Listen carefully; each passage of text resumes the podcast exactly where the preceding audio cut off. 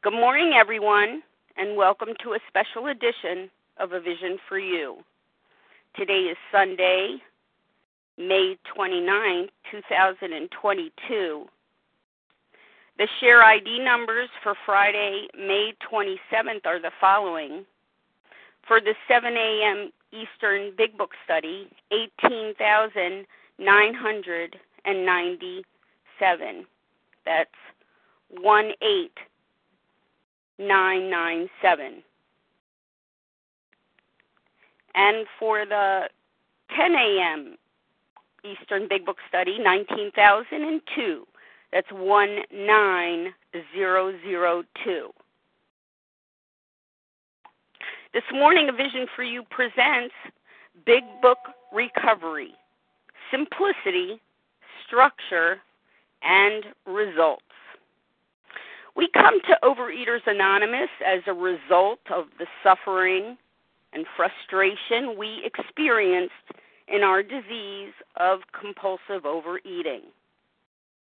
We felt hopelessness when we tried to control our problems with food and eating. We felt despair trying every diet and used many methods to control our body size without success. We could not enjoy life because of our obsession with food and weight. We could not stop eating too much when we really wanted to. We felt shame and humiliation about our behavior with food. Beaten into a state of reasonableness, we come to the realization that we are doomed. This experience of powerlessness becomes the driving force of desperation to be ready and willing to do anything which will release us from the shackles of our disease. We come to Overeaters Anonymous looking for a way out, a solution which will free us from the bondage of our affliction.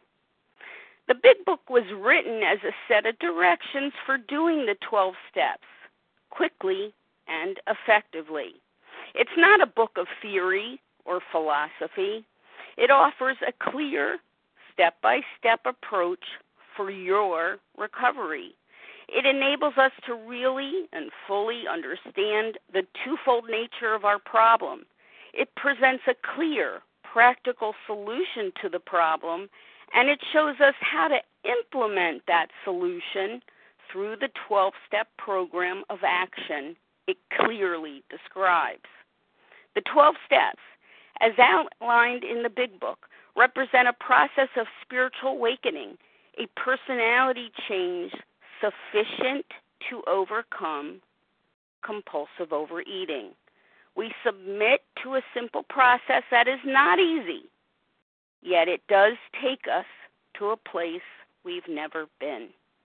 Joining this, us this morning to elaborate on this topic is Stephen G., a recovered compulsive overeater from Canada. Stephen is dedicated to our 12 step way of life and is here to share his experience, strength, and hope with all of us today. And it's with great appreciation I welcome Stephen G. to the line. Good morning, Stephen. Good morning, Leah. Thank you very much uh, for that wonderful introduction. And uh, thank you for inviting me uh, to this opportunity to do service. And thank you for everybody for being here on this early morning. Um, I'm Stephen G. I'm a recovered compulsive overeater in Toronto, Canada. And uh, the topic of my um, my talk today is Big Book Recovery, Simplicity, Structure, and Results. And so I'm going to start by giving you a, a brief introduction uh, about myself. Uh, then I'm going to explain in a little bit more detail the title of my talk. Uh, then I'm going to go on and share a little bit of my experience of the disease of compulsive overeating and how I got to Overeaters Anonymous. And then I'm going to move on and talk about my experience of the individual steps and do a few, make a few references uh, to the big book And then finally, I'm going to summarize with a few key points that I've learned uh, through my experience um, of working the 12 steps. So, briefly about me, um, I, I'm 49 years old. I came into Overeaters Anonymous uh, about 12 years ago. Uh, my my disease of compulsive overeating, uh, one of the main symptoms was obesity, and uh, my peak weight was about 300 pounds. I had gained and lost 50 plus pounds countless number of times, 10 or more times, using the tools that I knew of because I thought I was a normal person. So I had used diet, restricting, exercise, and I was out of ideas. And I came into Overeaters Anonymous. Um, about five years ago, I discovered uh, the Vision for You meetings and the focus on the big book as the source of instructions for recovery. And it revolutionized my experience of recovery and changed my life completely. And uh, so the reason it did that are for the reasons that I've, I've stated in my title because it's simple, because it's very structured, and because it produces results. And I'll talk about what I mean by that. So, with respect to simplicity, what I needed to learn to hear, because I'm a complicated person, I uh, my thinking is very complicated, and I respond best to a simple message. And the simple message was the nature of the disease and the nature of the solution. And so it was explained to me when I came to Vision for You. First of all, I heard the concept of the word recovered, which I had never heard uh, up until that point in seven plus years uh, of being in a 12 step program, when in fact it is on the first page of the title page of the original book with the instructions of how to recover from addiction is recovered. Uh, I came into uh, Vision for You and I heard those words. So the, uh, the nature of the problem was number one, I have an allergy of the body, and number two, an obsession of the mind my body responds abnormally to certain alcoholic foods, ingredients, and eating behaviors. When I start, I can't stop. But I also have an obsession of the mind, so no matter how often I stop, no matter how much damage the food has done to me, I will always start again. So, allergy of the body, obsession of the mind. This disease is permanent, it's progressive, and it's fatal. I needed to hear that. Then the nature of the solution. Again, presented to me in very simple terms. Number one, entire abstinence to address the allergy of the body. And number two, a spiritual experience as the result of working the 12 steps exactly as they're outlined in the big book. And finally, the last simple message, that I heard, which I needed to hear, is that abstinence for a compulsive overeater is a painful, uncomfortable, unstable, and temporary state, unless quickly followed by a spiritual experience as the result of working the 12 steps. And this is called the recovered state. And that recovered state is stable and it can be permanent, so long as I follow certain rules. So this was the simple message I needed to hear. The second thing was structure. I'm a person who needs very clear cut instructions about what to do. And the big book is very, very clear on the solution entire abstinence, and then it goes through each step and gives me instructions on how to proceed through them. On page 20 of the big book, in, in the chapter, there is a solution. It says, if you are an alcoholic who wants to get over it, you may already be asking, What do I have to do? It is the purpose of this book to answer such questions specifically if we go to the, the forward to the first edition on page XXII, says, We of Alcoholics Anonymous are more than 100 men and women who have recovered. To show others specifically how we have recovered is the purpose of this book. So, again, very specific about structure, and I'm going to look at that a little bit more closely uh, when I discuss the steps. And then finally, it, the big book is very clear on results. So in the title page, it tells me what my goal is. My goal is to recover from this disease. Alcoholics Anonymous, the story of how many thousands of men and women have recovered from alcoholism. In the preface to the first edition, the first paragraph uh, tells me about the mushrooming, mushrooming effect of recovery in Alcoholics Anonymous based on the number of published books. It began with the original 100. Then we see 300,000 copies of the big book sold in a few years. Then we see over a million copies sold in a few years. And then we see 20 million copies sold in a few years. So something is happening here. And I need to look a little bit more closely at what it is. Uh, in addition, results. When I came into Vision for You, I saw people who talked about being recovered. I saw people when I went to the conferences who were in a normal body size, who were peaceful, were happy, and were no longer talking about food or weight. And in addition, I've seen the results on my own recovery. So the big book gave me a simple understanding of the disease and the solution, gave me a simple structure for working the solution, and then showed me results. And that's what I needed to see. So I'm going to talk a little bit about my own experience of compulsive overeating. And I'm not going to focus very much on the problem. I'm going to spend more time talking about the solution, but I do want to share a little bit of, about the problem so perhaps uh, people can relate. Um, like I mentioned, I uh, I had struggled in quotation marks with my weight for most of my life, and I thought that was the problem. And uh, so I had peaked at about 300 pounds. I had tried all sorts of things lost weight, gained weight, lost weight, gained it, always gained it back, and had used the only tools I knew, which were diet, restricting, exercise.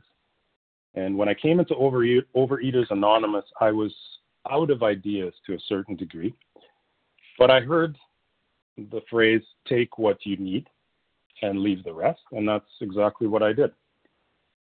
I did not work the steps. I did not get a sponsor. Um, and I had relapse after relapse after relapse with brief periods of abstinence. And at each stage, I would take a little more of what was offered. I would take a little more. I would take a little more. Uh, I had three relapses in the three major relapses in the first few years of Overeater, not Overeaters Anonymous, and uh, each one was was worse and worse and worse. And in one of my relapses, um, I don't think I left my house for a month, with the exception of going out to buy food. Uh, my apartment was a mess. Uh, my kitchen was covered with uh, dirty plates. Um, and I hadn't returned phone calls, emails, etc., for a long time. I couldn't look anybody in the eye when I went to the store. And at the end of that relapse, the only thing I could think of that would make me feel better was to eat more. And and then I realized I was crazy. There was something fundamentally wrong with me. But I still, even though I was in the program, I didn't still fully grasp it. Um, my final relapse, uh, similar thing. I ended up in my apartment in the dark, surrounded by food wrappers, uh, pain in my mouth from all the candies I'd been eating, uncomfortable with any position that I would sit in, lying, sweating. Uh, my face is swollen from all the eat- eating that I've done. And the only thing that I could think uh, that actually would make me better now is, is really to kill myself. And uh, I got to the point that it describes in the big book where you'll get to a point where I, I couldn't imagine eating and I couldn't imagine not eating. Then I came back to the program and I worked the steps uh, all through step 12. I, I uh, adopted a plan of eating, three meals a day, nothing in between. And I got recovery.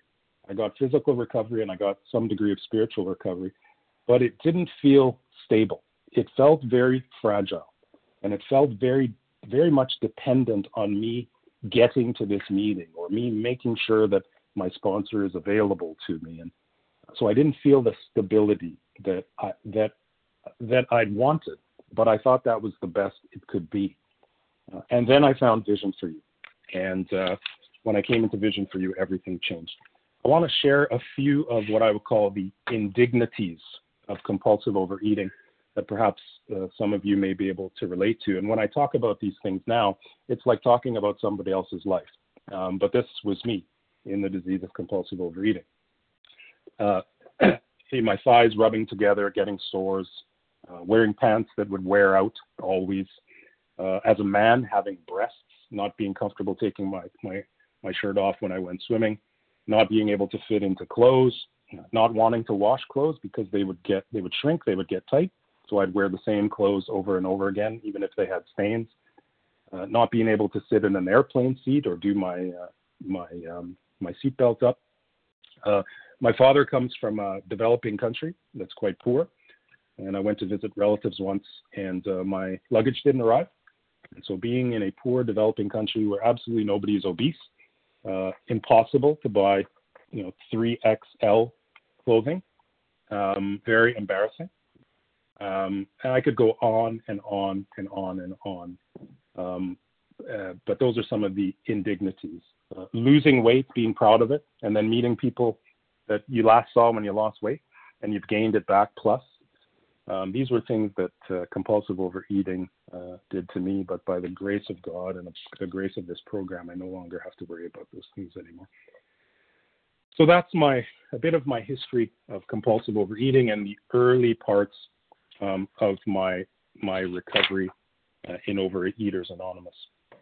Um, I'm going to now go through the steps and just share a little bit of my own experience, uh, reference some things in the big book. There'll be certain steps that I'm going to focus on a little bit more, and uh, I hope you you'll find it useful. So, step one for me, um, I now understood the nature of the problem, and it, it helped me to make sense of th- sense of things that didn't make sense.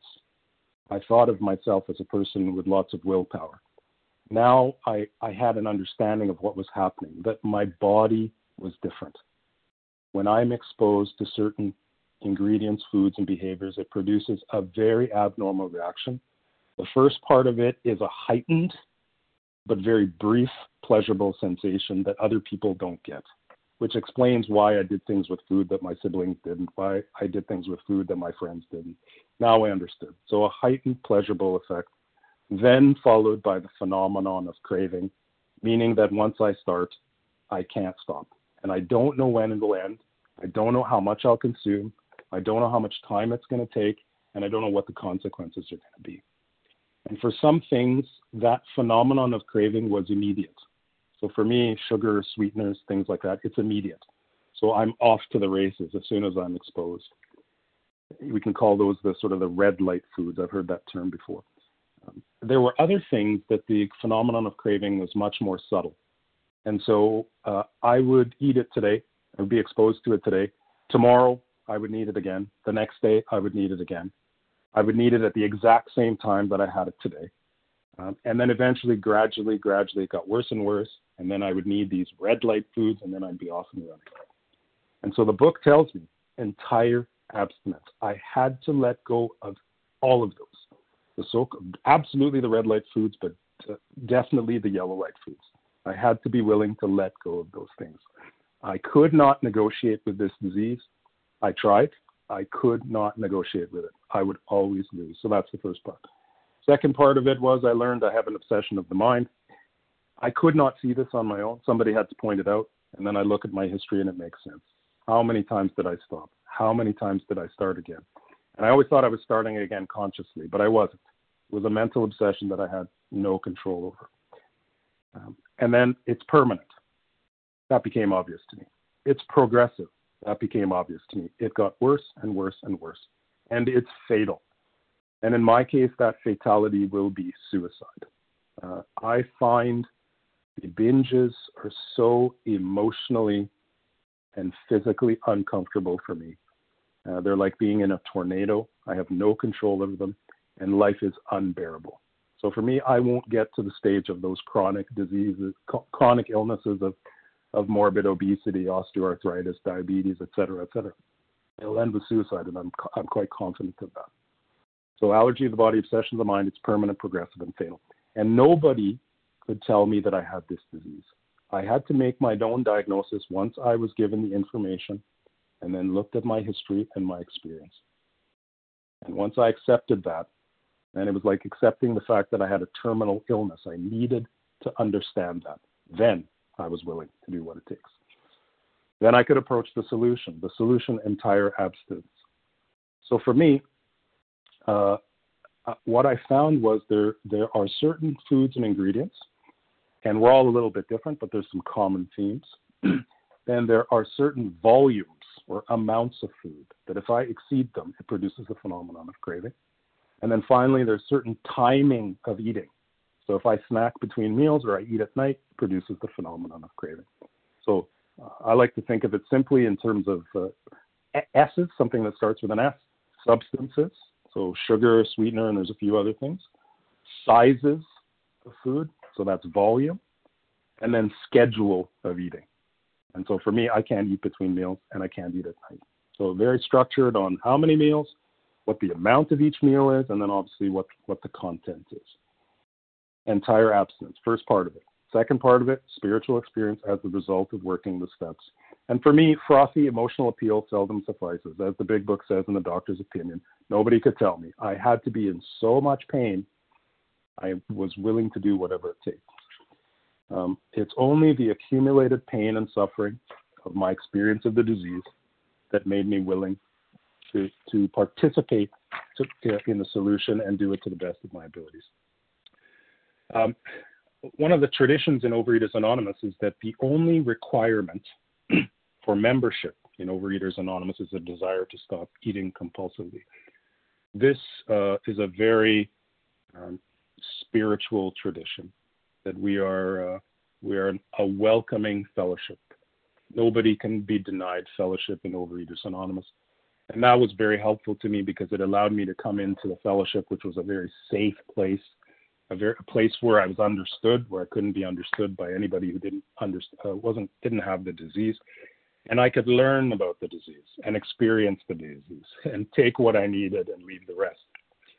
However, uh, the only requirement for OA membership is a desire to stop eating uh, compulsively. Unfortunately, based on my experience of my own disease and working with others, uh, a desire is not the only requirement for recovery.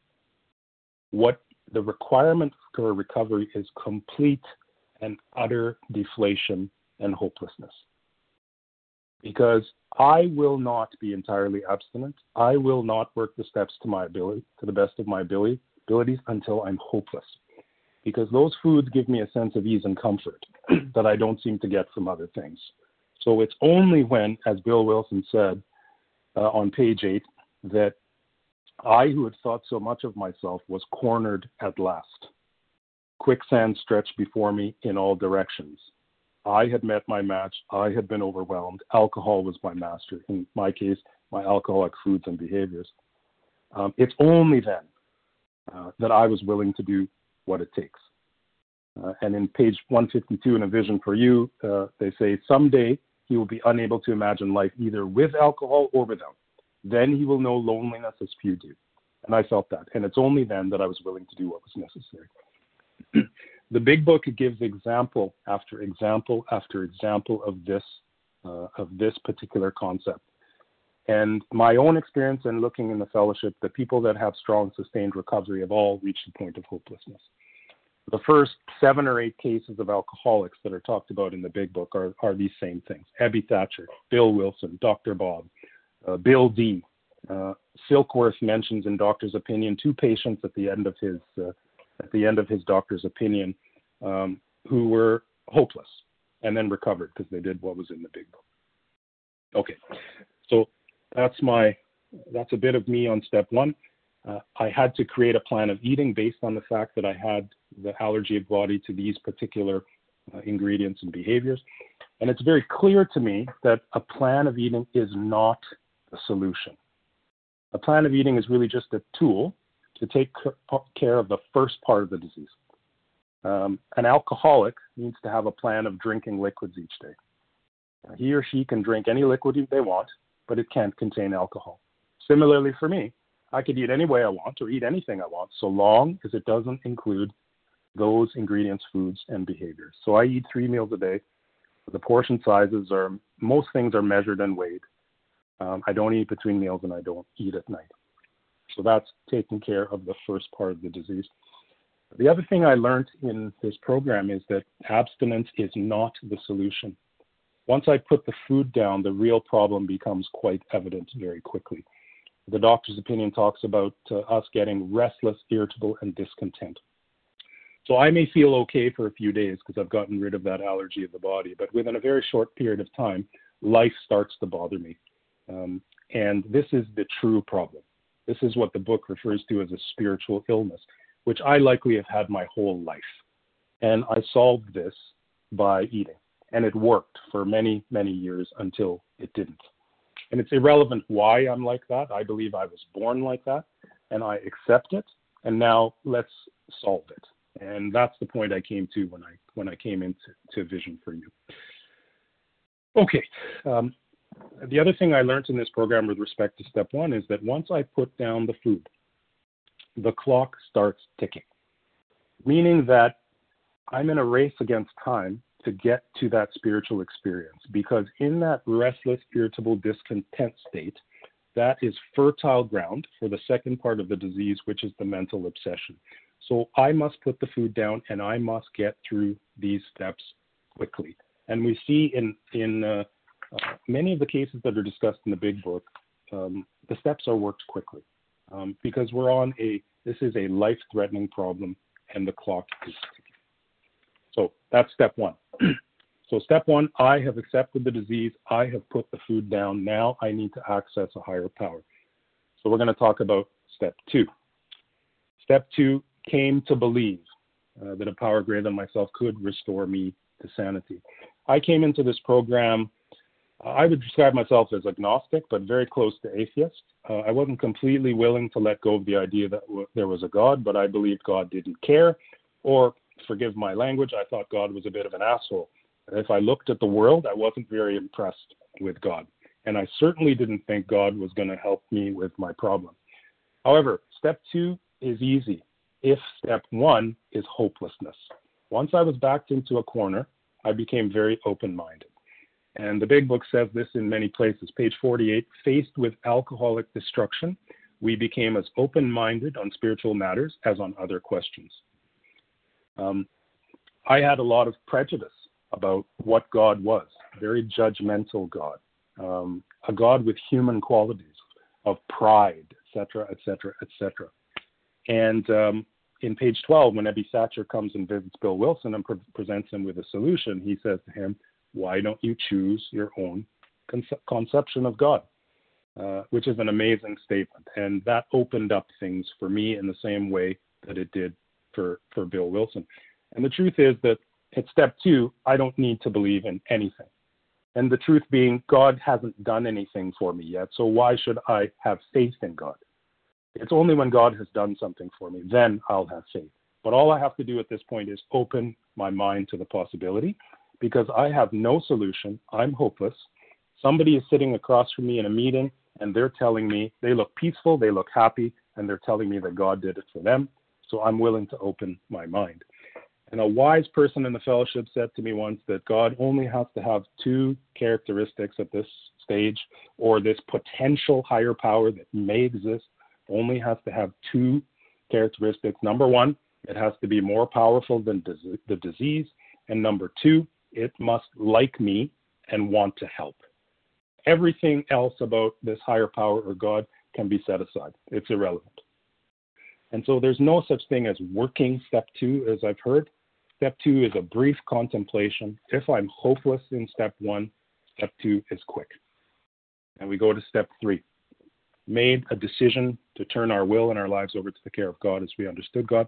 Again, there's no such thing as working step three. It's brief contemplation. I have no hope. I have no solution. People have told me this may work, and I have to decide am I going to try it or not brief contemplation, and then a decision. Uh, I spent a lot of time trying to think what does it mean to turn my will and my life over to the care of God. What it means is to go from step four through step 12. So the first thing I do to turn my will and my life over to the care of God is I made a fearless and searching moral inventory of myself. And so I make a decision, I move to step four. So step four, made a searching and fearless moral inventory. The book, again, is very, very clear about how to do this. And the book tells me what my problem is. And I actually couldn't see it because in my mind, my problem was food and weight. But the book tells me that I am blocked from a higher power by something it refers to as selfishness and self centeredness. Now, I didn't think I was a selfish person at all. I could not see this on my own.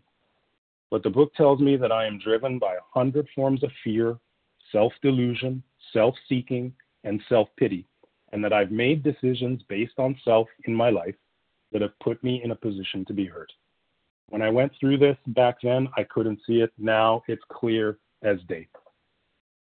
The book shows me how to do this. It's very structured, it's very simple, and I don't have to write my life story, which I thought I did.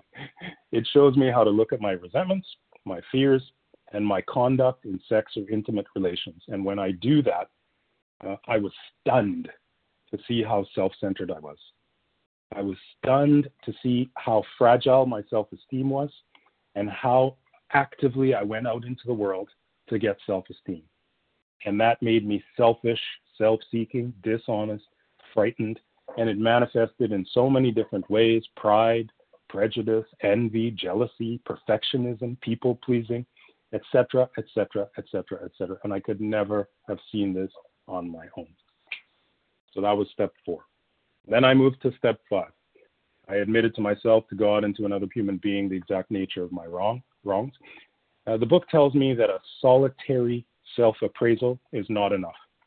That in order to access a higher power, my ego must be deflated. And I thought to myself, how, how can I how can I deflate my ego? I already feel terrible about myself. But that feeling terrible about myself was also part of this very enlarged ego. I did not realize that. Uh, on page 73, it makes reference to people who have uh, come into the AA program and have relapsed. And it says they only thought they had lost their egoism and fear. They only thought they had humbled themselves.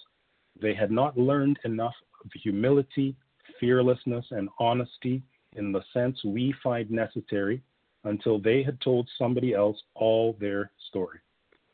And so I shared my step four with a trusted fellow who was my sponsor, and the effect was uh, was magical. Um, the book says on page 75 once we have taken this step, we are delighted. We can look the world in the eye.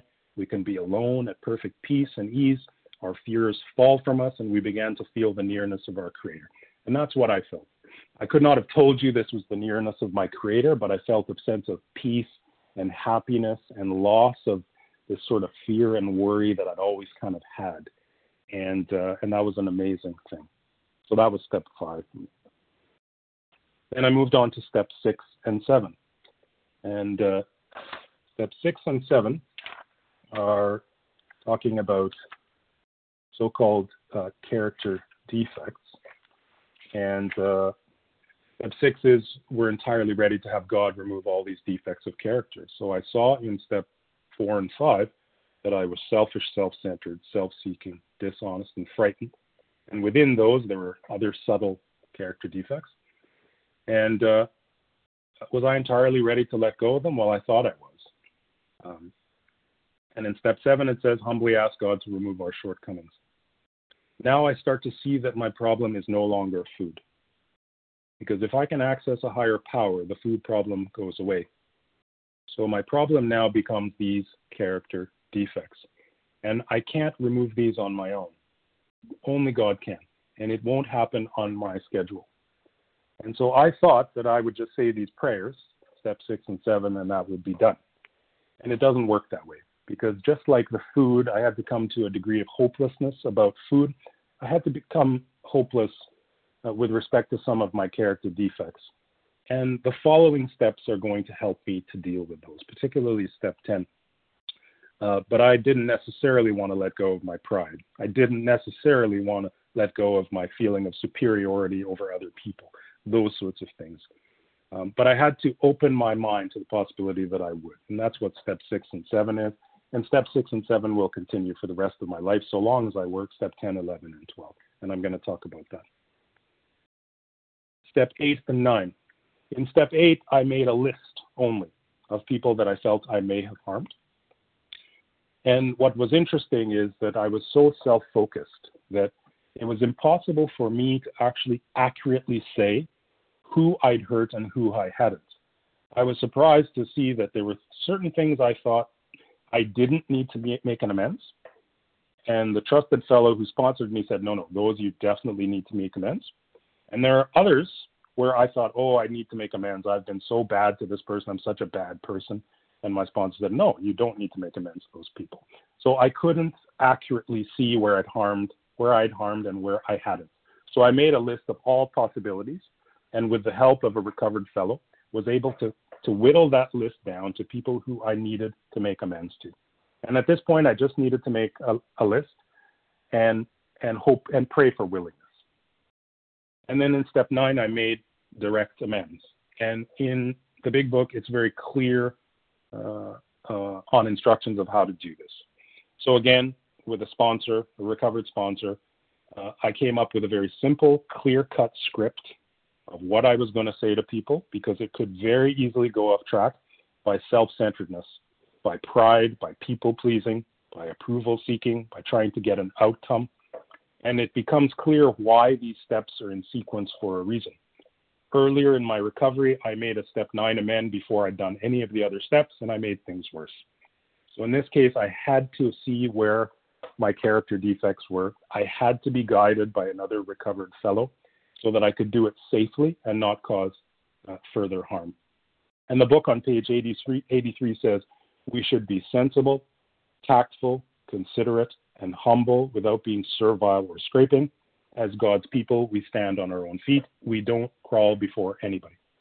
And I made amends to people I thought I would never make amends to. At step one, I thought I'll never be able to do that. But of course, by step nine, uh, I began to have a spiritual experience. And uh, I had the willingness and the power was given to me to do that. And once I did those things, uh, I started to feel even better and even better. The nine step promises of a spiritual experience began to come true for me. Uh, in page 84, we will not regret the past or wish to shut the door on it. We will comprehend the word serenity. We will know peace um, fear of people and economic insecurity will leave us. Those things started to happen for me. So, up until this point, step one to step nine, I have cleaned up the wreckage of the past. And doing the step four, the step five, and the step nine are such big things that uh, it was very easy for me to think that I was done. And the areas where I have lost my recovery in the past, and I see it happen over and over with fellows that I've sponsored is is what happens from from now. Step 10, step 11, and step 12. Uh, in step 10, uh, it says I continue to take personal inventory, or sorry, we continue to take personal inventory, and when we were wrong, promptly admitted it. What I have found in my experience that uh, my recovery or my spiritual experience is not static. It does not stay put. I'm either growing towards my higher power or I'm drifting away from my higher power in self. And so if I if it's not static, then that means I have to be constantly working. Because if I'm passive, my natural tendency is to get drawn back into self. And when I got drawn back into self, I get blocked from this higher power. I drift away. I start to become emotionally uncomfortable. And within a short period of time, the food starts to get uh, seem like a good idea, and that will kill me. so uh, continue to take personal inventory when we were wrong, promptly admitted it. So this is a during the day carrying around with me step. This is where I, uh, so uh, the way I see things is that uh, in step six and seven, I start to see these character defects, and they're basically like huge granite boulders and I can't remove them on my own. But God requires my cooperation. And my cooperation is that I have to use step 10 as a like a chisel to chip away these character defects. So I've gotten through step 9, I've cleaned away the wreckage of the past, but I still have these character defects and I have to go back into life. And those character defects are going to create emotional discomfort. So I no longer, once I've got to step 10, the book says that I'm going to start to have a sense, a sense of neutrality around the food. So I no longer have to be vigilant about the food. But what I have to be vigilant about now is my emotional state. Because when I'm getting emotionally disturbed, it means one of those character defects is active. And I have to, to actively unblock myself. Um, so step 10. So this has really been the key uh, to the maintenance and growth of my recovery. And when I don't do this, this is where I go off track. Uh, step 10 is really just a mini step four through nine and should be done as many times a day as is necessary. And the book gives very clear cut instructions about how to do it. I'm not going to go into it in my talk because I think it's been covered and discussed elsewhere, and I'm happy to share, answer any questions about it if, if people people have it. But this has been the key to my recovery is step 10, step 10, step 10, step 10. Then we move into step 11.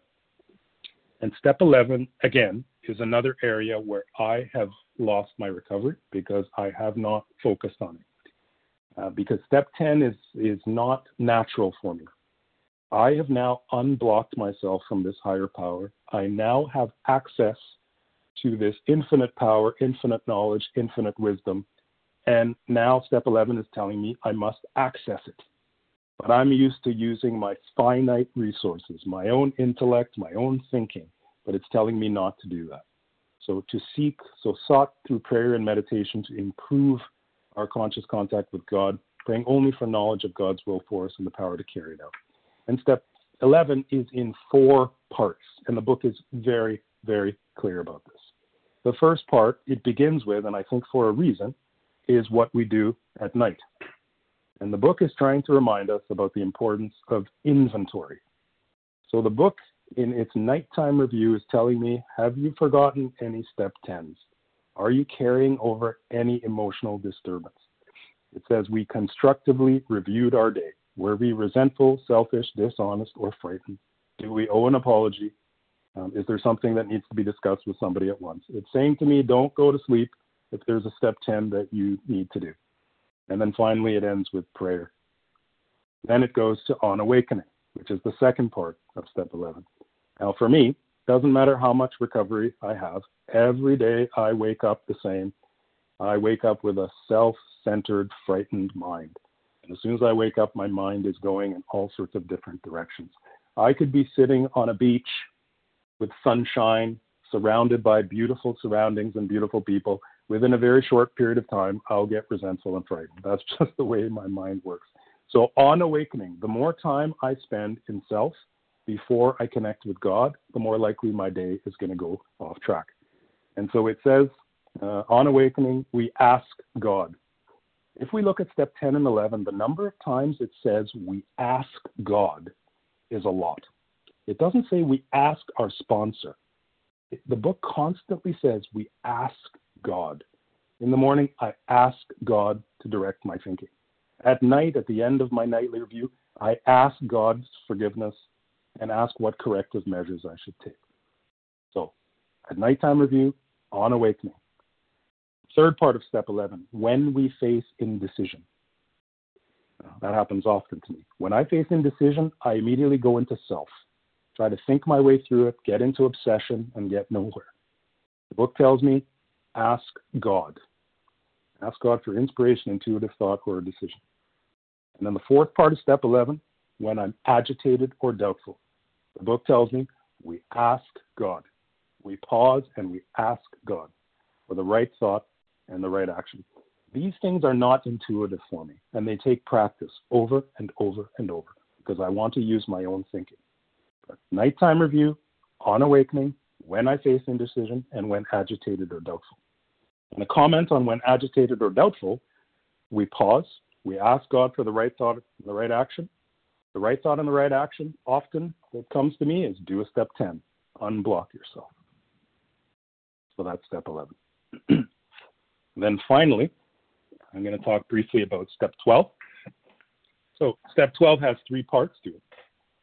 Having had a spiritual awakening as the result of these steps, that's part one. Step two, we tried to carry this message, compulsive overeatings. And then finally, to practice these principles in all our affairs. Um, we have a tradition that says we're in the business of attraction not promotion.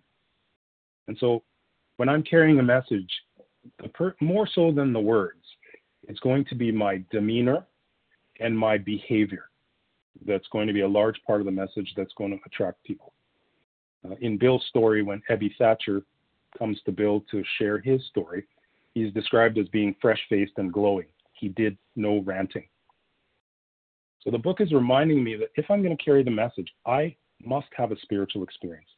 Otherwise, the message I'm carrying may be wrapped in self, trying to control something, trying to get somebody to do something, rather than in a spirit of service, of love. Um, and so I have to have a spiritual experience in order to carry the message because it's going to be my demeanor that's going to attract people. Uh, the second part of this says we tried to carry this message. So it's telling me that it's not essential for my recovery that the message is received. What's essential is that I try to share it with people. And then finally, practice these principles in all our affairs. Uh, what does this mean?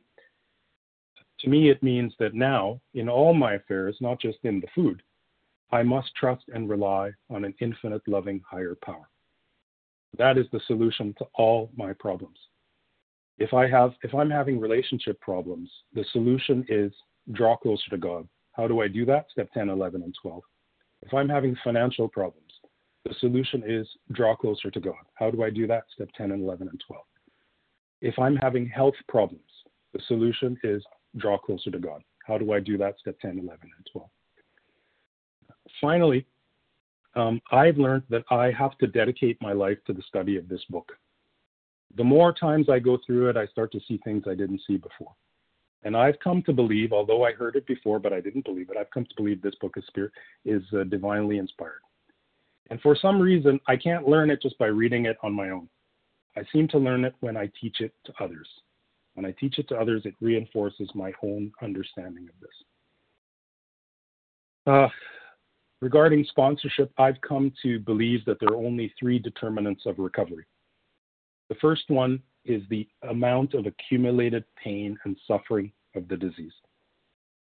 I've heard the term that people should pray to be willing, to be willing, to be willing. Uh, that hasn't worked for me. I had to be uh, on my knees with the the boot of the disease on my neck. That is what made me willing to take the next step. So the first part was the amount of accumulated pain and suffering of the disease. I can't create those. That I can't create that for a person I'm trying to sponsor. They must have the experience. The second part is the specific actions as described in the big book. If I have enough pain, somebody points me to the instructions, I will follow them because I'm desperate. And if I follow them, I'll get the third part, which is a power greater than myself, which solves the problem. So, amount of pain, specific actions in the book, and a power greater than myself. And what I have not mentioned there is a sponsor. Uh, I see myself in sponsoring people as a guide. I have no power whatsoever. When a person is hope, hopeless and willing, the sponsor's touch will be light and like any guide, the person being guided must follow. I don't push people and I don't carry them. I don't believe that's God's will. I only did what was necessary when I was hopeless. so, finally, uh, in conclusion, uh, I've talked a bit about the problem, uh, the simplicity in the big book. I've talked about the solution, the simplicity again in the big book. I've talked about the difference between abstinence and recovered. Abstinence to me doesn't mean much because it's a temporary, unstable, painful state unless followed by a spiritual experience. And that spiritual experience has to come fast. When we have those two things, that's the recovered state, and that can be permanent so long as I do the work. In my opinion, there's no such thing as a slip. We're either in abstinence and recovered or working towards it, or we're in relapse. I have to be black and white about that. Uh, the only, or sorry, the, the fundamental um, prerequisite for recovery for me was complete hopelessness. Um, and the book is very clear about that. When I was hopeless, I took the actions in the big book, I accessed the higher power, and my problem was solved. Uh, finally, uh, just about my life now as it looks. Uh, I my natural life as it exists should have ended about 10 years ago based on this disease. I should have died a lonely, painful, emotionally uncomfortable death. But I'm here before you, uh, and what I'm experiencing is supernatural. I could not have done this by myself. Uh, my life has been transformed, not just physically, um, but all aspects of my life. And I've been given access to a power that I didn't believe existed, uh, but has now given me a degree of serenity that's not dependent on circumstances, on people, places, and things. So I came in because I had a weight problem, and I got much, much, much, much more. And I'm very, very grateful for that. So thank you for listening, and um, thank you for inviting me to speak, Leah, and I'm happy to answer any questions. Well, thank you so very much, Stephen, for your clear and profound message of depth and weight. Wow. Thank you for such a spectacular presentation this morning. Truly inspiring and instructive, and a gem to have in our archives. Thank you so much. Today's share ID 19005. That is 19005 for Stephen's presentation this morning. Stephen's contact information will be given at the conclusion of this recording, so you'll need to stay tuned for that. And we will now transition to question and answer segment. You can present a question to Stephen, questions only, by pressing star one. I need your name, including the first letter of your last name. Margaret Davelin. I've got you down. Davelin. Thank you. Margaret. Yes. Ma- Margaret D. Margaret D. Thank you. Yes. Mhm. Anyone else?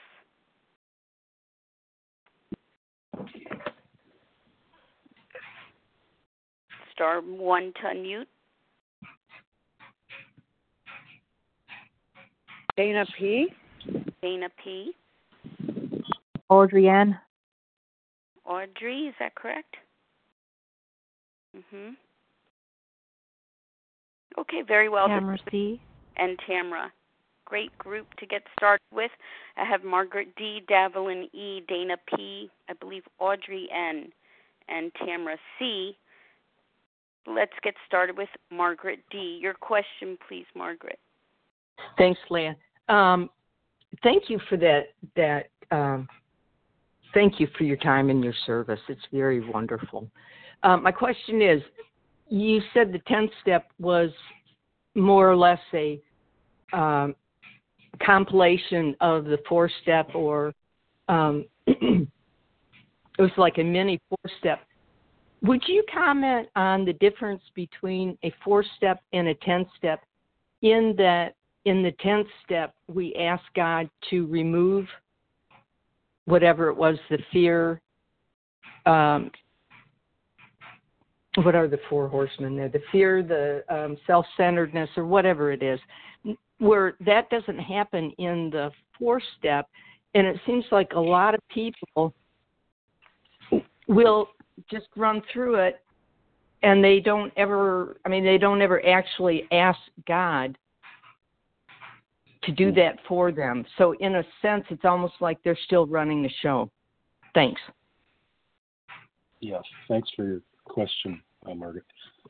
Um, so, the fourth step is is really just a more detailed inventory, and uh, the big book is very clear on how to do it, looking at resentments, fears, and uh, sex and relationship conduct. And then at the end of it, it, it describes the columns, and then I, at the end of it, it shows me how to to see my character defects. Uh, but it leaves it, it leaves it at that, and it's much more detailed because when we come into the program, um, there for me anyway, there was a significant wreckage from the past. So I had a lot of resentments, I had a lot of fears, and I had a lot of uh, I had a lot of um, um, relationship inventory stuff. Uh, the tenth step is uh, is very clearly outlined. It's on page uh, 80, 84. And the 10th step has components of 4, 5, 6, 7, 8, and 9. And so to give you an example, I'm walking through my day and something happens and I get a resentment. I have to pause and I see, okay, I'm resentful at that person. The cause is very briefly they did this. Um, that you know it affected my self-esteem. My part here is I'm being selfish, dishonest, frightened, self-seeking. And then the book says turn to God, and so I ask God to remove it. And um, and it also tells me that I should share it with somebody. And so that can be done in different ways. And so I can text it to somebody, you know, one of a trusted fellow. Look, I'm having resentment. This is it, and I'm feeling so. Uh, this is my this is my character defects. And then if I've harmed somebody, um, I make an amend, and then I resolutely turn my attention to somebody I can help. And so in that 10 step process, there's components of four, there's components of five, there's components of six, seven, eight, and nine. But it's uh, it's something I carry around me with me through the day when I get into emotional difficulty, and it can be done in a few minutes. Whereas the step four is a more detailed inventory, um, usually done uh, when we first come into recovery or perhaps even after relapse because these things have accumulated, but it's only an inventory. Uh, whereas step 10 conti- uh, has components of all parts. But step 10 is a quick thing for getting through emotional discomfort through the day. At least that's how I interpret the book. And I hope that answers your question. Thank you, Margaret D. Next up, Davelin E. Hi, thank you for taking me on the call. This is Davelin E. from Manitoba, Canada. Stephen, thank you for your presentation. Your clarity was really delightful. And basically, uh, Margaret's question answered my question because I was going to ask do you 10 step your thoughts? And then do you share them? And I realized that my not sharing them, my 10 step but not sharing them, is just a total lack of humility on my part. So you really answered my question. Thank you. I will let somebody else uh, ask their questions. With that, I pass. Thank you, Davelin. Thanks, Davelin. If I could just yeah make a brief brief comment. Thank you very much for saying that. Yeah, I I've come to realize that by sharing it with somebody, it humbles me, and that is part of the ego deflation that's necessary to reconnect to my higher power. So yeah, absolutely right. Absolutely right. Thank you. Dana P, your turn.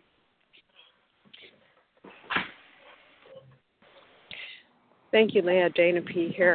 And thank you, Stephen, for this uh, walk through the steps, um, your interpretation and your experience, uh, strength, and hope around that. I'm just wondering if you would share a little bit more about um, the ego deflation regarding, um, I think that you were referring to uh, like our self deprecation and or that uh, rather than the superiority. I'm not sure if I'm real clear, but wondering if you could share a little bit more about that, the self pity side of it. Hmm. Yeah, that's a really good question. Um, thank you. Yeah, I, uh, as I mentioned, um, it was impossible for me to see my own self centeredness. And I had a very distorted view of um, the ego I always thought ego was thinking I'm better than everybody, and um, but what it is, it's really just a self-centered perception, and uh, it's not a higher power perception, and so it can go from thinking I'm better than people, and it, but it also can swing to thinking I'm worse than people, and all of those assessments of myself are completely false. And in a higher power's eyes, uh, we're all equal and I'm an imperfect human being with gifts and also flaws. That's the reality. And so when I go into this self-deprecation and low self-esteem and et cetera, et cetera, et cetera, that actually is part of ego. And ego, when I de- so I yeah I couldn't understand how can I go and have my ego deflated? I I have low self-esteem, but uh, ego deflation actually helped with that low self-esteem because it helped me to see myself as I am, as my higher power sees me, uh, not with this distorted, excessively self focused uh, view of myself. And it's excessive, abnormal self focus, whether positive or negative. That's all ego. And I could not have seen that on my own. But doing the steps exactly as they're outlined in the book helped to deal with that. Thanks for your question. Thank you, Dana P. Audrey M., your turn to pose a question. Thank you. This is Audrey Ann ringing in from Ireland. Um, thanks, Stephen, for your experience, strength, and help. Um, and I was just uh, wondering if you could, yeah, I suppose just if you could expand on um, what your experience is around having a home group and the purpose of this. Thanks. Yeah, that's a good question. Um, yeah, my thoughts about first of all, I don't think the book really comments on that. The book says that we need a fellowship and we need a forum to hear the message and to carry the message, or to yeah, to hear the message and to carry the message. And so, uh, I think a home group is is an important place. Uh, what I've also is is an important thing. Um, so long as I've found that uh, I need a home group that's studying the big book because I found that to be the solution. So I need to hear the message over and over and over and over. And uh, and then we're carrying the same message and we're we're listening to the same message. Um, my other thoughts on that is that uh, what's also important for me is uh, is to create a, a fellowship around me of people who are living by the same playbook, um, so that I'm not dependent on one person, like a sponsor, you know, so that I, you know, this book is this this whole book is about teaching us how to depend on a power greater than ourselves, and we need to do some of the steps. We need trusted, recovered fellows, but what I've tried to do is, and I see this in others, is create a a, a fellowship around me of people that are living by the same uh, the same playbook that I can turn to uh, when I need guidance or when I need to do a 10 step or whatever. Um, I hope that answered your question.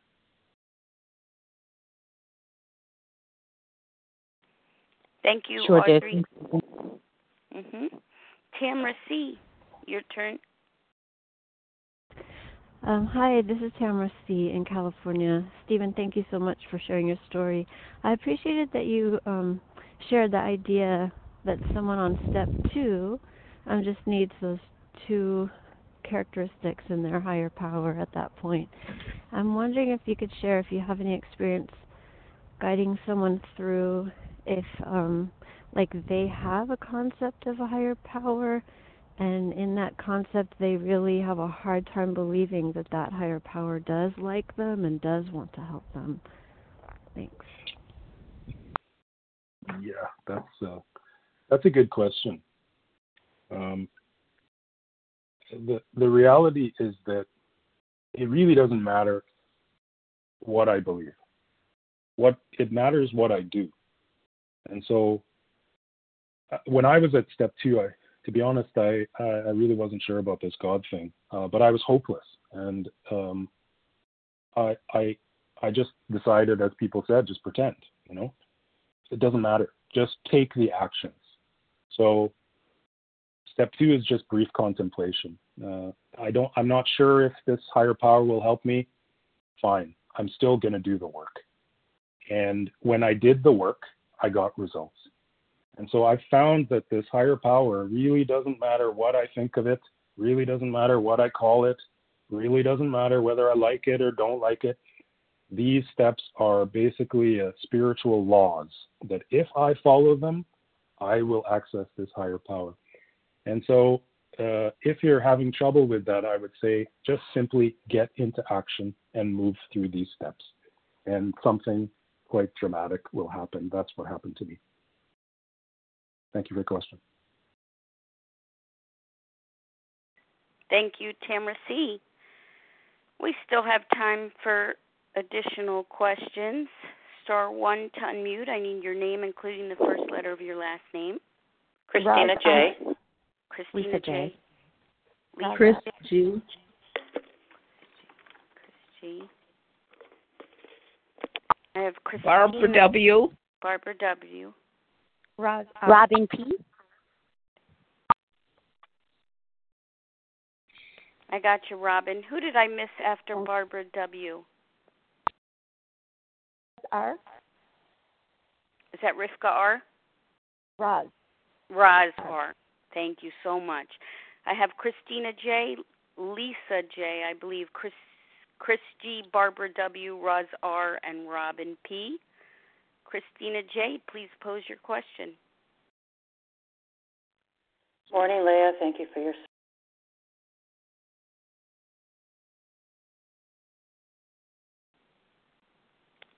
Christina, I think we lost you. Thank you, Leah, for your service. You can hear me now? Correct. Okay, good. Thank you so much. And Stephen, what a great share. Synchronicity, kind of outlining the whole program in a very straightforward, easy to follow way. My question follows on the tail of Tamara's question uh, about higher power, but mine has to do more with the spiritual experience, spiritual awakening. I just took on a sponsee who uh, has had the food down for quite a while, and she her previous sponsor had to let her go because she'd been sick. She'd been through the steps many times. This gal, and uh, she was at step three, finished step three, and she said, "I just have to hurry, hurry, hurry, and get that spiritual experience." And I, so I asked her what she was doing in her step 11 since she'd been, you know, uh, working this for a while, and she told me, and I, I asked her if she felt connected to God in her prayers, and she did. And so I explained to her that the spiritual experience was a day by day thing, an action we take towards God. And so I, I, I think, you know, my question to you is when you said you have to hurry and get that spiritual experience, uh, what did that look for, like for you? And do you find that it's a daily uh, enriching and growing process uh, with that awakening? Thank you. Yes, uh, that's a good question. Thanks, Christina. That's a good question. Um, hmm, let me think how to answer that. So, the first thing is is that I don't know what another person's spiritual experience is going to feel like for them, but I do know that for me, first of all, I wasn't thinking about the food, and second of all, I wasn't uh, going up and down with the ups and downs of life there was more of a peace and a serenity. So I I've never saw bright lights or flashing lights or you know saw God, but I just know I got more and more peaceful. Um, the absolutely it is a daily thing, and so once I get through those first nine steps, then I have to be I had to be taught, and the Big Book teaches me, and I've learned through listening to to the fellows on this meeting I must weave step 10, 11, and 12 into my daily life. And when I do that, uh, I get a peace and serenity. So I will go off track. I will get emotionally uncomfortable. I know I have to do a step 10. Step 10 brings me back. And there's some things I have to do multiple step 10s on in a day, but it brings me back. And then step 11, I turn to God in prayer. Step 12, I seek to be of service or turn my attention to somebody I can help. When I weave those things into my day, uh, I am able to maintain a degree of peace and serenity that I have not had before. So it's not an issue of me seeing bright lights or seeing God. And um, um, but it's an absolutely every day I wake up the same. You know, like I wake up a pumpkin, and uh, and I have to start again. Um, the one thing that came to my mind uh, when you told me that story, Christina, is um, people that have uh, previous experience in the fellowship can be the biggest challenge to sponsor. And uh, I start from the beginning with everybody. Uh, we start from the beginning. I don't make assumptions about where people are at um, because I've, I've, I've done that and then I've, I've, I've run into trouble because I know that we get to where we are by doing the exact actions in this step. So I have to guide people through all these actions so that I know that they've taken them. Um, and I hope that answers your question. I'm not sure it did, but uh, thanks for your question. Yes, it did. Thank you, Stephen. Thanks, Christina J. Lisa J., your turn. Good morning. This is Lisa J., recovered in Michigan for this 24 hours. Thank you so much, Stephen, for your concise, um, clear, quick, keeping it simple. Start from the beginning. This sort of tacks on to what you were just talking about. How my question was how much do you help someone first coming in as far as a definition of abstinence Um, I appreciate that you're letting them develop their own higher power, and I love that you say, "Ask God, ask God, ask God." If they relapse during, like before the point of neutrality in step nine, um, are you checking in with them food wise on abstinence, and what does that look like if they are not developing a clean abstinence? Thanks. Very good question. Very good question. This is something that um, I've had to learn uh, through making lots of mistakes and uh, listening to people who have more experience, and then really going back to the big book and telling, seeing what the big book says. So I'll first address the question of people's abstinence, and then we'll talk about uh, people who relapse during the process. Um, I don't know about you guys, but I I was obsessed with food, and so getting into extensive discussions with people who are obsessed with food um, can be a very circular process that goes around and around and goes nowhere. Uh, if people are not particularly, particularly if people are not really willing to let go of things. So um, again, if it's hopelessness that that makes people willing, and so I just share with respect to getting uh, um, abstinence uh, food plan. I share what my alcoholic foods, ingredients, and behaviors are. I tell people what my plan of eating is. Um, I give them a few references, like there's a couple of podcasts on the Vision for You about entire abstinence that helps people to understand things. I encourage people, if they have some uncertainty, to go and see um, a professional uh, to help them come up with a food plan that doesn't include their alcoholic foods, ingredients, and behaviors. And um, but I try not to dictate to people uh, what they should be eating because I don't know what they should be eating, and I make it clear to people from the beginning what I'm not. I'm not a dietitian, health professional, et cetera, et cetera. However, uh, before we proceed through the steps, the abstinence has to be 100% clear. It has to be black and white. Either we drank alcohol today or we didn't. There's no such thing as, well, my food was not so good today, or the food was a little stoppy. No, it's black and white. So the first question I ask people, uh, so when we're going through the steps, I try to keep, I communicate with people I'm sponsoring every day. First question is, were you abstinent today? Because if we weren't abstinent, working the steps doesn't work. The book is very clear on that. Um, the second thing that I do is, um, and I try to keep in mind that that we are. I'm a spiritually ill person trying to help a spiritually ill person. So it has to be very clear about what this relationship is and what it isn't. And that means I have to set some boundaries and some consequences.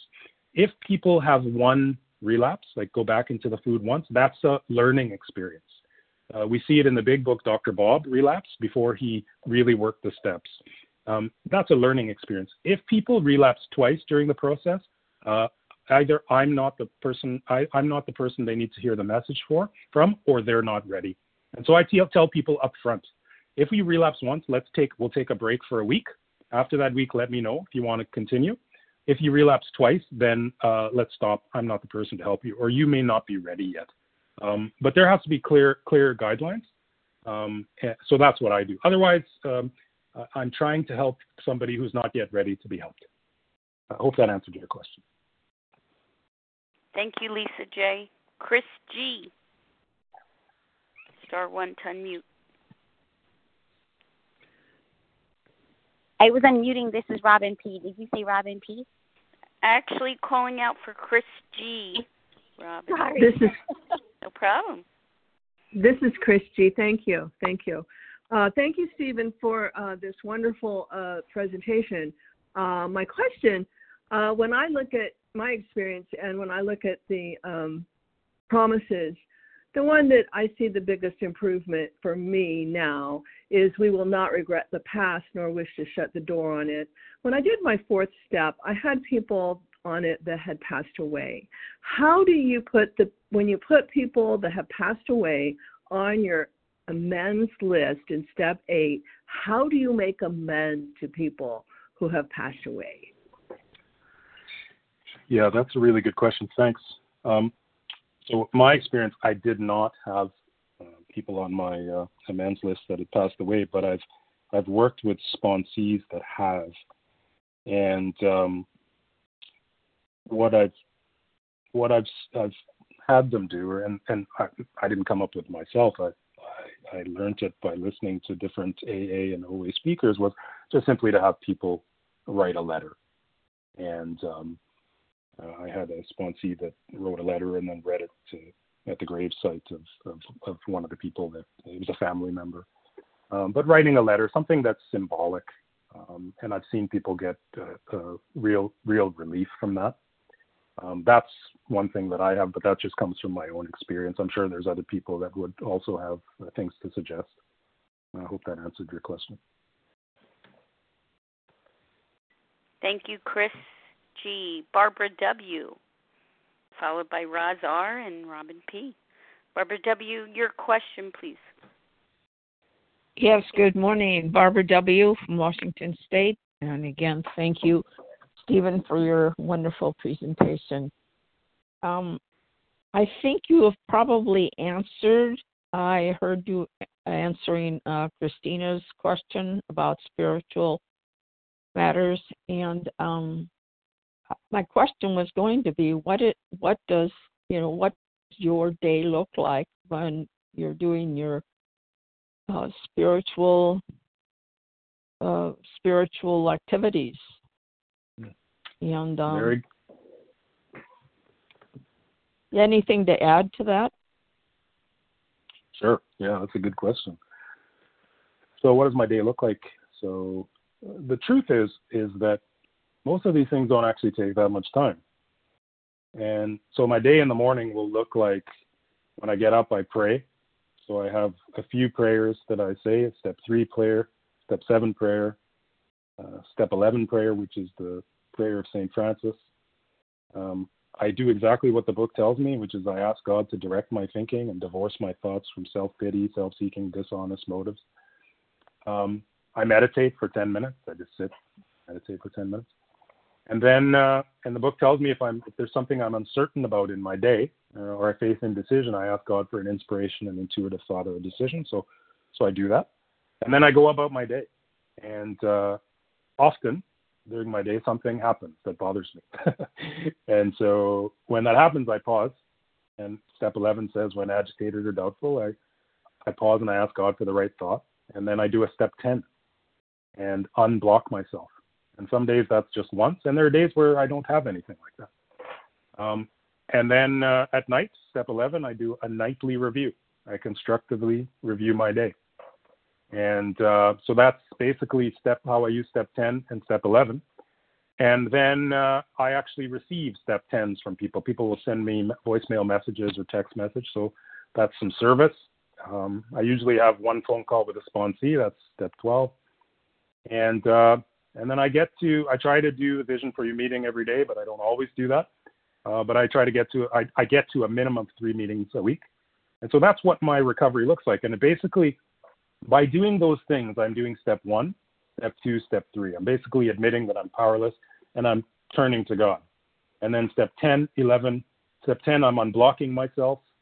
Step 11, nightly review, I'm again unblocking myself from the higher power.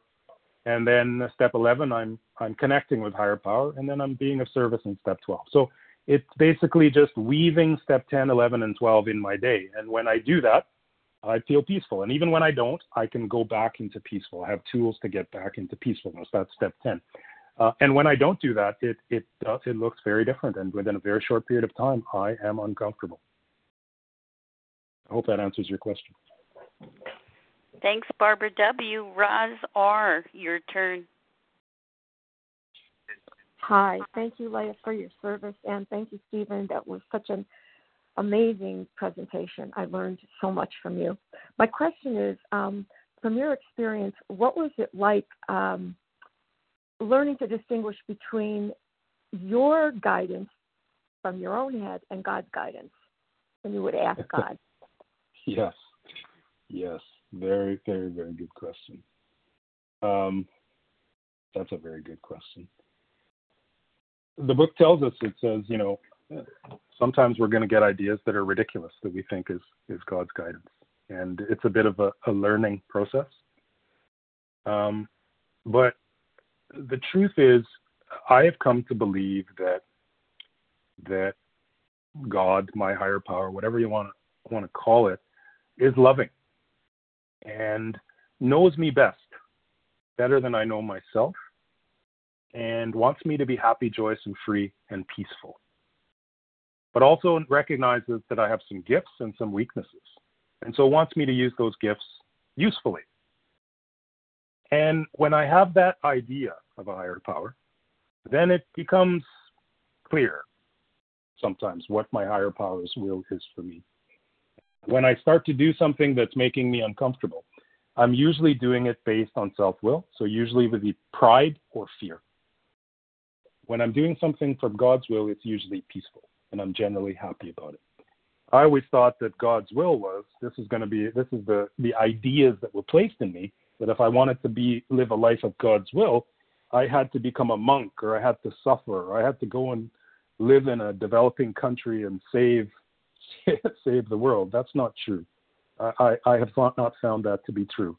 Uh, my higher power, God, if you will, is practical. Uh, wants me to to to use the gifts that I have, but in a very practical way, in a practi- in a way that's peaceful and that makes me happy. And if I'm not happy and I'm trying to force things and I'm trying to control either myself or people or the world, that's self will, and I'm generally not peaceful. I don't know if that answered your question, but I, I hope it did. Thank you. It was amazing. Thank you. Thanks, Roz R. Our final question for the morning comes from Robin P.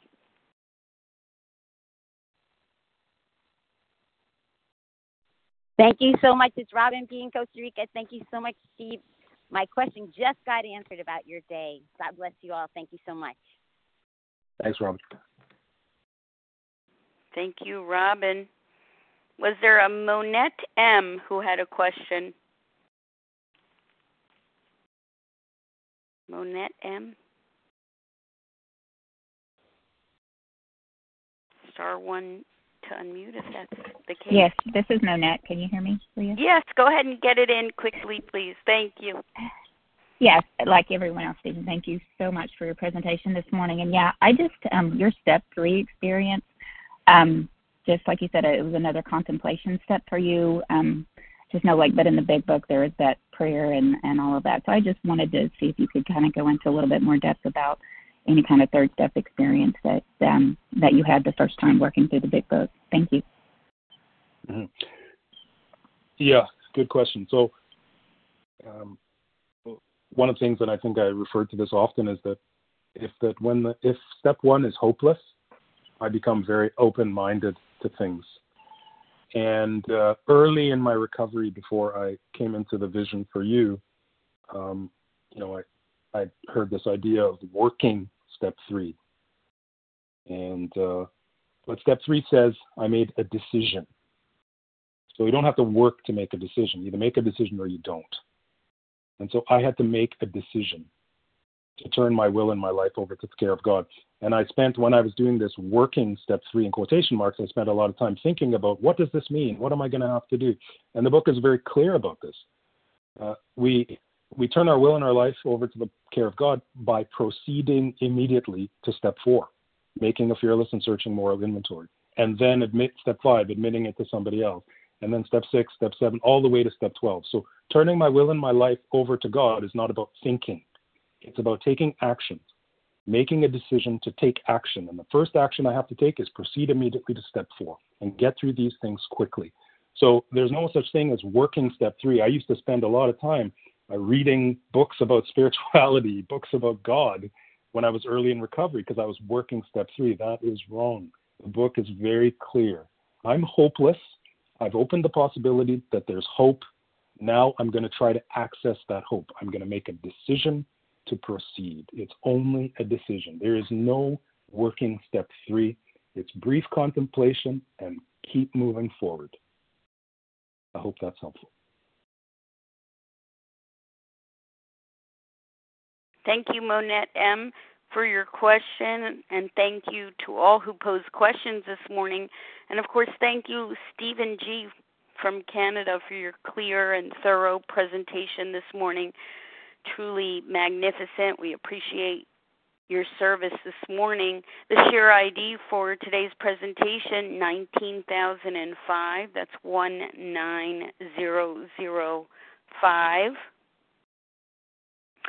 And we're going to close now from page 164. Of course, you know it's from a chapter entitled A Vision for You. Our book is meant to be suggestive only. We realize we know only a little. God will constantly disclose more to you and to us. Ask Him in your morning meditation what you can do each day for the man who is still sick. The answers will come if your own house is in order. But obviously, you cannot transmit something you haven't got.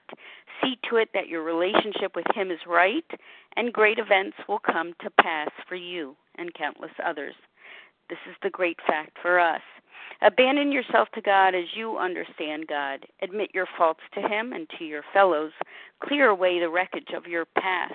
Give freely of what you find and join us. We shall be with you in the fellowship of the Spirit, and you will surely meet some of us as you trudge the road of happy destiny. May God bless you and keep you. Until then.